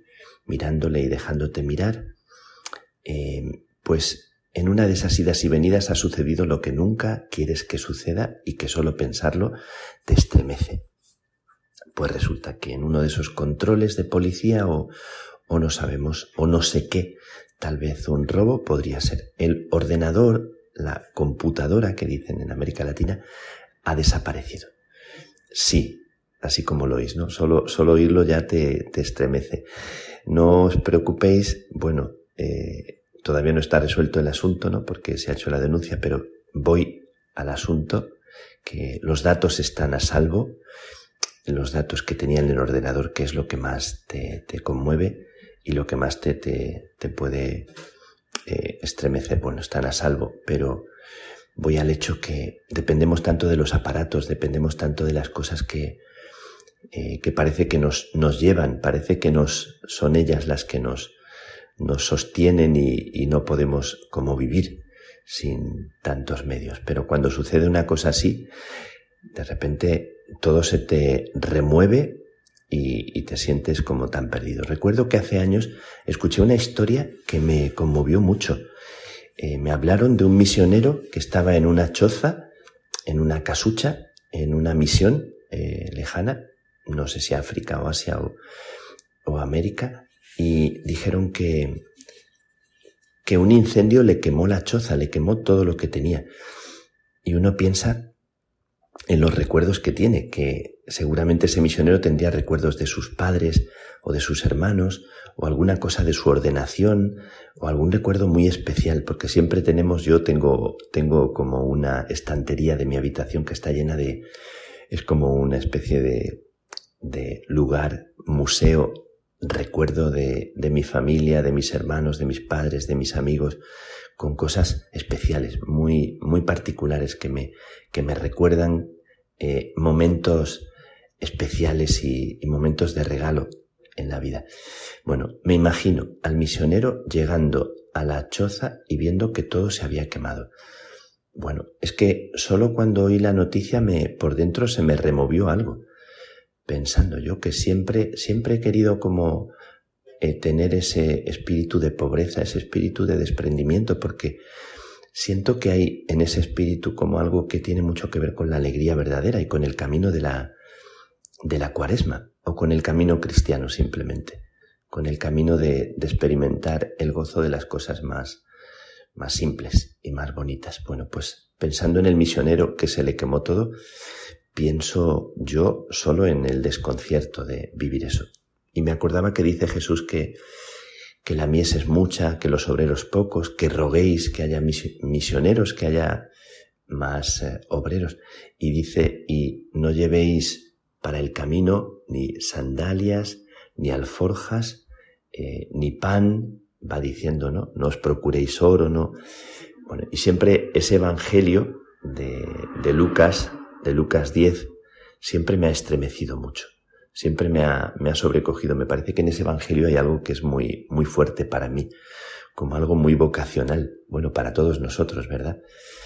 No llevéis nada para el camino. Y me acuerdo de lo que decía San Juan de la Cruz. San Juan de la Cruz dice una cosa muy, muy bonita, dice que Dios te da dones en la vida, te regala cosas fundamentales, pero no para que las retengas, no para que trates de guardarlas con fiebre, como pensando que mañana tal vez te van a hacer falta, y como quien no se fía de que Dios mañana te vaya a acompañar o te vaya a seguir cuidando o ayudando. Claro, es verdad, Juan de la Cruz, con esa lucidez, con esa sabiduría, nos dice, si Dios te ha regalado algo, no crees que Él te seguirá cuidando, porque lo que importa no es el don, lo que importa es el dador del don que te cuida. Esto decía también Santa Teresa, ¿no? Donosa manera de agradar a Dios, y si le agradamos por sus dones, por sus regalos, y no por Él mismo, y no nos desprendemos de nosotros mismos. Me gusta mucho esta idea de los santos del Carmelo. Pero es verdad que a veces la vida te desprende y no eres tú el que quieres desprenderte. Es como un desprendimiento pasivo. Es como un despojamiento pasivo, un regalo pasivo que te hacen de despojarte, y si en primera instancia lo que sientes es como un desconcierto y un estremecimiento y te quedas como totalmente desolado, intentando ver cómo recuperar, si es recuperable, y si no, pues necesitas un tiempo para recuperarte. Pero me gusta mucho eso que dice Juan de la Cruz. No te aferres a los dones de Dios, que Él te cuidará. Pero qué difícil es. Recuerdo que en una peregrinación, hace años, esas peregrinaciones que hacíamos con los jóvenes por las tierras de Castilla, por los lugares de Santa Teresa y San Juan de la Cruz, con jóvenes 40, 50... 100 jóvenes. Una vez llegó uno al que la maleta no le había aparecido. Entonces se presentó en la peregrinación con poquitas cosas, con una mochilita pequeña, me parece. Y resulta que lo que sucedió fue como un milagro. Bueno, ya os podéis imaginar, lo que sucedió es que cada uno de los peregrinos le fue preguntando qué necesitaba. Y bueno, nunca fue a una peregrinación tan provisto como a esa en la que venía sin nada. Decía, era una experiencia de las que comentamos en la peregrinación, que siempre es un regalo, una sorpresa, una riqueza que te viene después de haber experimentado el desconcierto y el sentirte vacío o con las manos vacías. Siempre recuerdo que mi preparación para la profesión solemne fue caminar durante un mes más o menos, algo menos, sin dinero y pidiendo de comer, como creo que siguen haciendo por algún tiempo los jesuitas, pero caminando hacia Asís, lo he contado muchas veces, como para ver de verdad quién eres cuando estás despojado de las cosas que te arropan o que te dan seguridad, o de un teléfono al lado. Es verdad que ya parece que no podemos desprendernos ni prescindir del teléfono. La cuaresma, cómo descubrir, ha dicho el Papa, el secreto de la vida. Me gusta mucho esta idea. Y la pregunta para vosotros y para mí es, ¿cuál es tu secreto? Debajo de lo que se puede quemar o de lo que puedes perder o de lo que desearías si no tienes, ¿no? ¿Cuál es el secreto de tu vida? ¿Qué es aquello que por dentro realmente es tu riqueza, es tu don? He oído estos días a un monseñor decir antes de la cuaresma en una predicación que me ha gustado mucho, que la cuaresma comienza en primavera en Europa, pero hay otros sitios, otras regiones del mundo donde es invierno. Y él decía, sin embargo, siempre es primavera, porque tanto si es invierno como si es primavera de verdad, es primavera en las ramas, es primavera en los brotes, y si es invierno es primavera en la raíz. Qué idea tan bonita. Siempre algo están haciendo, como decía Juan de la Cruz, en la noche oscura, en los momentos más difíciles, algo se está gestando. Déjate ser primavera en el corazón de lo que ahora estás viviendo. Somos ricos, verdaderamente somos afortunados, pero no lo sabemos. No lo sabemos en qué medida y en qué sentido y por qué somos tan ricos, porque de verdad que lo somos. Y de eso se trata en este camino de cuaresma. Mi madre siempre decía que somos ricos, decía, es una expresión suya que a veces nos decimos sonriendo nosotros. Cuando había que comprar un helado o había que hacer un gasto que era un poquitín mayor, si pensábamos que era necesario, si ella pensaba que... Y entonces cuando teníamos la duda de si comprar o no, decía, somos ricos, ¿verdad? Es verdad que nunca hemos sido ricos, pero sí lo hemos sido. Somos ricos de algo que tenemos que descubrir y que se consigue sin ambición y sin envidia, sin ambición. Cuando ambicionas, cuando deseas de esa manera con fiebre o estás pendiente de algo, te pierdes otra cosa que ya tienes, que ya posees, al corazón. Y me gusta mucho esa frase que una vez leí, que dice, hay algunos que con casi nada lo tienen todo. Hay personas que con casi nada lo tienen todo. Decía el hermano Roger de Tessé en una de sus cartas, en un comentario tan bonito, que era, de comienzo en comienzo se construye toda una vida, sin aferrarte a las penas fugitivas o a una zarza o a un arbusto de espinas, aferrándote a aquello que crees que necesitas o que crees que te hace falta o que es imprescindible, y resulta que no lo es tanto como tú pensabas. Pues en este camino en el que estoy, sin ordenador, sin computadora, sobrevivo sin el ordenador. Es verdad que tengo aquí el móvil con el que estoy grabando y puedo buscar una solución, siempre hay una solución.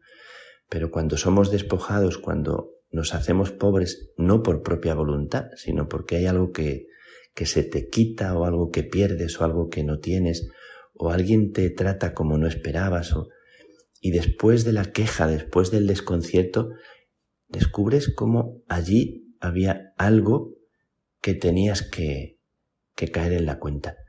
Bueno, pues en este camino de como de desnudez, de sinceridad, de sencillez, lo decimos y son palabras como tan bonitas, decimos palabras tan bonitas y la Cuaresma está llena de discursos que son tan hermosos, ¿no? Tan redondos, ¿no? Todos nosotros, y yo, empezando por mí, pues dices palabras como muy hermosas, ¿no? O no siempre te salen hermosas y tampoco es necesario, pero la vida, cuando tocas y entras en el corazón de la vida es un nacer y un morir continuo, es un ser despojado y un ser desnudado para ser enriquecido, para ser arropado.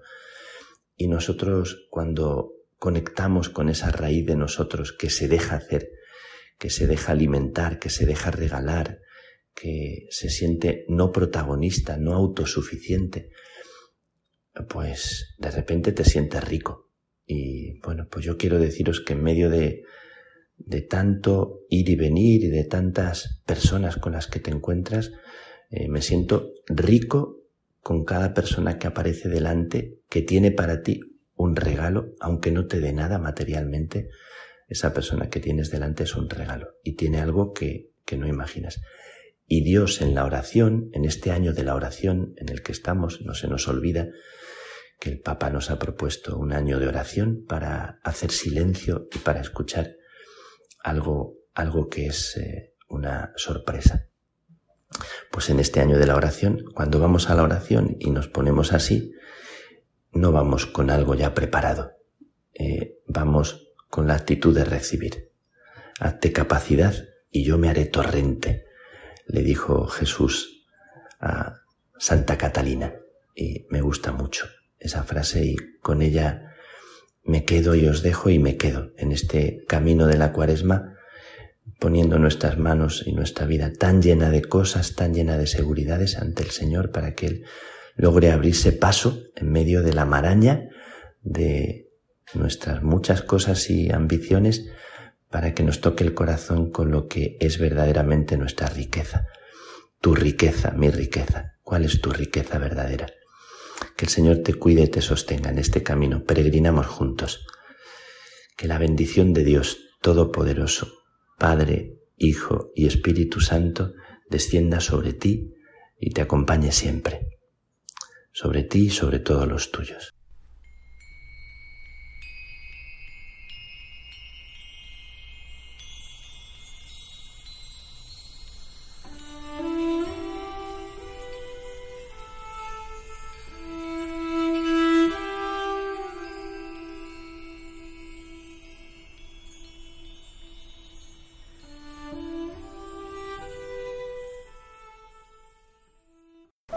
Padre Moban quiere que seas sacerdote en Corea. Para nosotros, tener un hijo sacerdote es sencillamente un sueño. Lo haré, padre. Os llevarán hasta Macao. Será un viaje duro y peligroso. Como sabéis, la tensión entre China y Gran Bretaña sigue aumentando. Es una guerra. ¿Está diciendo que algún día piensa volver a Corea? Algo me dice que ese es mi destino y quiero seguirlo. ¿Sabes lo que significa ser sacerdote en esta tierra? Demasiadas personas han sido capturadas y están siendo asesinadas. 2 sacerdotes amigos fueron arrestados por la policía china. Mi misión es llegar a saber qué está pasando en mi país. Señor, protege a quien mandes. Es un traidor y el cabecilla de una secta. Hay que ejecutarlo. ¿Qué sabes de los católicos? Te lo ruego, cúrale. El dolor la aprieta muy fuerte, pero frente a la angustia de mis hermanos, el dolor importa poco. Me gustaría que tuvieseis fe en Dios, buscadle y seguidle mientras vivís. Para que el mar sea bendición y no tormento, solo hay que saber guiarse en él.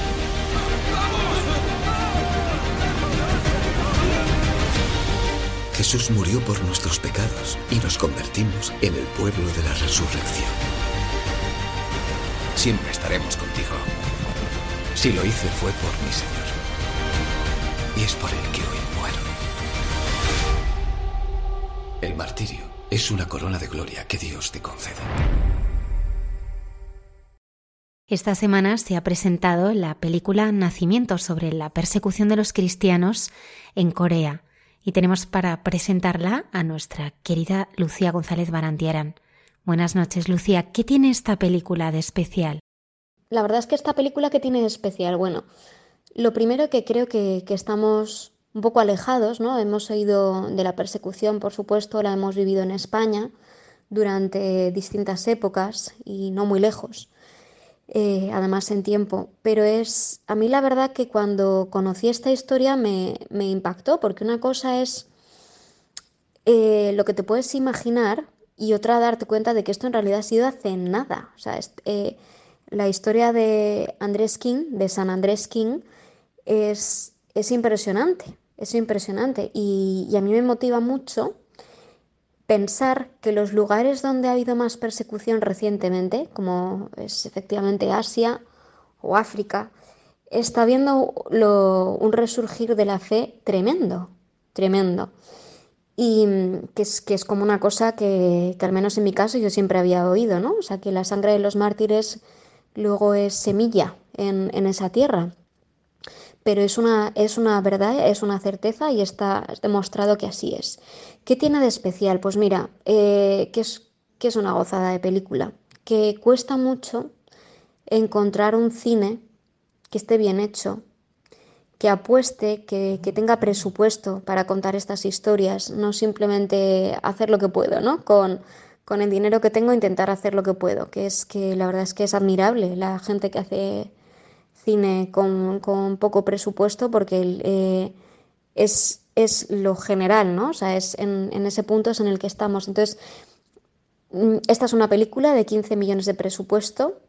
La hemos decidido estrenar además en Cuaresma.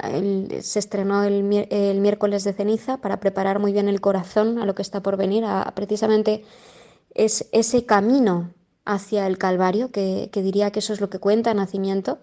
Es el nacimiento de la fe, es el florecer de la fe, y es una historia apasionante, porque más allá de la fe, que por supuesto es importantísimo, esta es la vida de Andrés King y de un montón más de mártires que hubo en Corea, y fíjate qué bonito, a mí me toca especialmente el corazón ver que él es hijo de otro mártir. Entonces, ¿hasta dónde puede llegar el ejemplo? O una semilla plantada de fe. ¿Hasta dónde tenemos la responsabilidad de dar testimonio? Es increíble. Muchas gracias, Lucía, porque nos traes siempre el mejor cine con Bosco Films.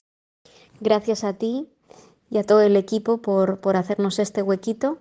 Y nada, que Nacimiento nos interpele de nuevo y nos anime a querer ser mejores y más fieles cristianos.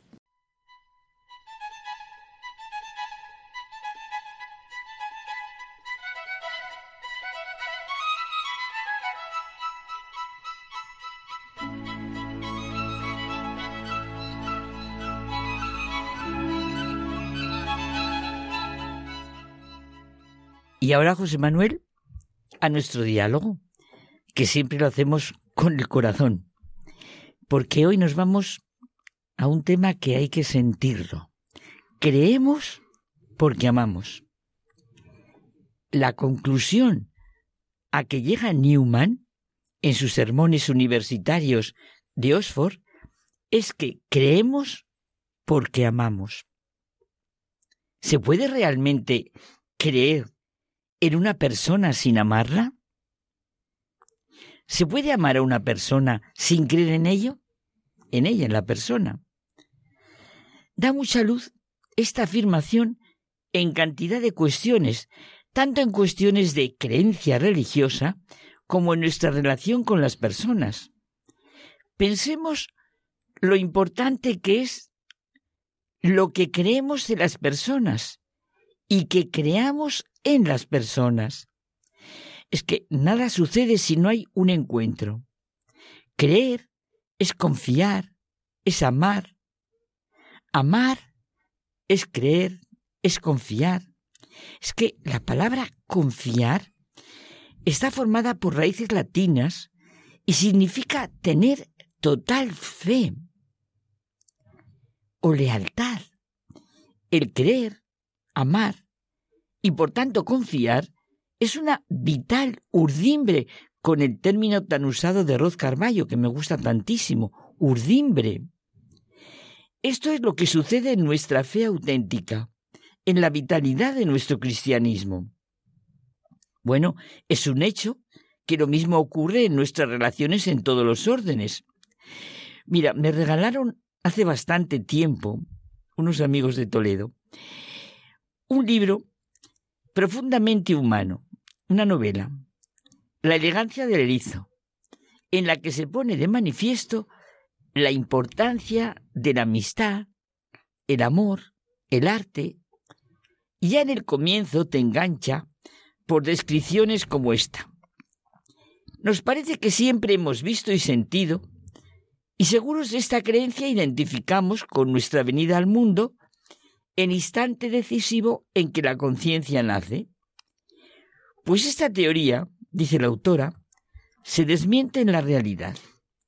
Durante 5 años, una niña llamada René, dotada de vista, oído, olfato, gusto, tacto, todo, había vivido en una perfecta inconsciencia de sí misma y del universo. Claro, porque para que se dé la conciencia es necesario un nombre en el que uno se sienta mirado, querido. Por una serie de circunstancias, nadie le había dado el suyo, hasta que una maestra le dijo: René, y ya la manera de llamarla, ¿qué ojos más bonitos tienes? En ese instante la niña se sintió mirada, valorada, descubierta. Tuvo la intuición de que la maestra no mentía y sintió que sus ojos brillaban animados por toda esa belleza y reflejando el milagro de su nacimiento. Lanzaban destellos.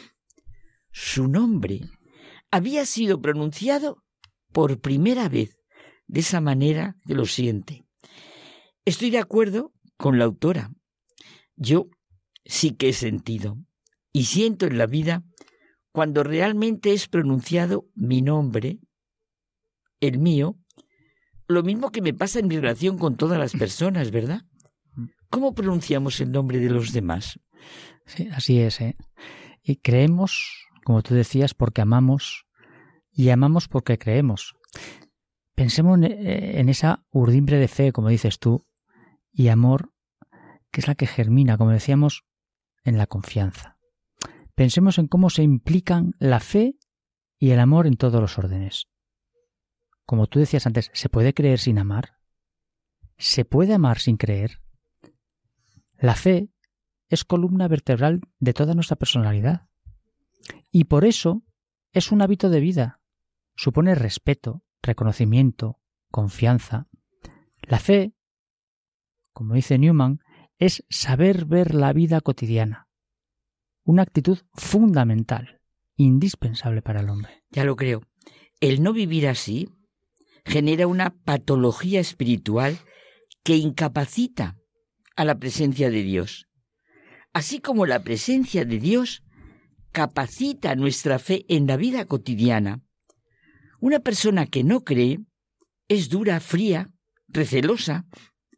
Algún problema tiene la persona que va por la vida sin creer en los demás, siempre a la defensiva, interpretando y juzgando desde un punto de vista negativo. Por el contrario, la fe implica fidelidad, lealtad. Por la fe tenemos buen concepto de las personas. Aprendemos a ver a las personas, los sucesos. La fe supone seguridad. Es necesario para ver. Es el gran telescopio. Está unida a la verdad. Ilumina nuestra vida. Aceptamos la palabra de los otros. Las entendemos confiadamente y pensamos en su veracidad. Claro, por eso, y el amigo verdadero, con lo que estás diciendo, ama en todas las circunstancias, en la prosperidad y en la desdicha, porque cree y, claro, evidentemente confía. Un amigo fiel es escudo poderoso. El que lo encuentra halla un tesoro. Un amigo fiel no se paga con nada, no hay precio para él. Un amigo fiel es bálsamo de vida. Los que temen al Señor lo encontrarán. No deberíamos preocuparnos tanto por si nos quieren los demás, cuanto por si nosotros los queremos. Si es así, a la corta o a la larga nos querrán. Eso me trae a la cabeza cuando San Juan de la Cruz dice que donde no hay amor, pon amor. Y sacarás amor, ya lo creo.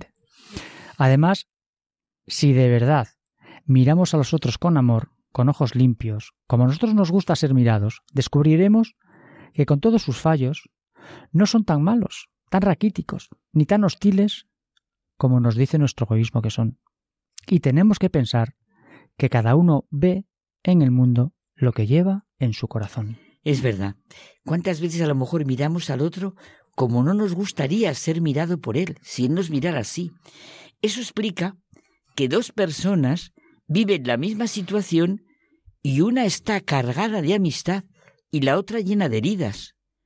Con lo bueno que es vivir, descubriendo lo mejor que pueda haber en las personas. Si fuéramos esa persona, eso que te estaba diciendo, que soy yo, lo pienso mucho, a la que tanto nos cuesta querer, ¿querríamos a una persona como nosotros? El amor crece a través del amor, de la fe y de la confianza. Volvemos a la afirmación del comienzo. Creemos porque amamos, de San John Henry Newman. Sostenía que el creyente religioso es alguien cuya capacidad de juicio funciona correctamente porque posee las debidas disposiciones morales. La cuestión clave para Newman no era tanto cuáles son los argumentos a favor de la fe, sino más bien cuáles son los factores personales que mueven de hecho a alguien en concreto a creer o no creer. El corazón tiene sus razones, lo que decía Pascal, ¿verdad? Que el corazón no entiende. Nuestras creencias religiosas, o la carencia de ellas, dependen de lo que pensamos que es verdad. Y esto a su vez depende del tipo de personas que somos y de cuáles son nuestros valores. Claro. La fe no es el resultado de una argumentación. Los argumentos a favor del cristianismo no pueden imponer la fe. Cada persona cree sobre la base del testimonio personal que es el estado de su corazón. Los argumentos resultan diferentes a cada persona. El acto de fe es el más libre de todos los actos. Así también la expresión de la fe es la más personal de todas las expresiones. Sí, ya lo creo. Esto no es un fideísmo. Esto, tal y como lo has enfocado, es un encuentro. Esa gran realidad que nos dijo Benedicto XVI en su carta Dios es amor y que yo me repito como un mantra. No se comienza a ser cristiano por una decisión ética o una gran idea, sino por el encuentro con un acontecimiento, con una persona que da un nuevo horizonte a la vida y con ello una orientación decisiva. Creemos porque amamos. En uno de nuestros diálogos, José Manuel, nos centramos tú y yo en el credo, como la mayor declaración de amor que podemos hacer, que lo decía Fabriz Arjat. Pues recemos y proclamemos así el credo, porque es una declaración de confianza, fe y amor en nuestro Creador. Creer en Dios es admirarse por su existencia, su divinidad, dar gracias por su creación y plan de salvación. Así es. Pues creamos. Porque amamos. Hasta la semana que viene. Hasta la semana que viene.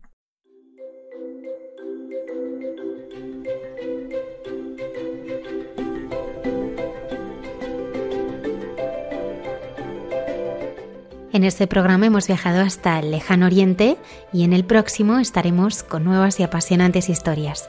Muchas gracias por habernos acompañado y que tengáis una feliz semana.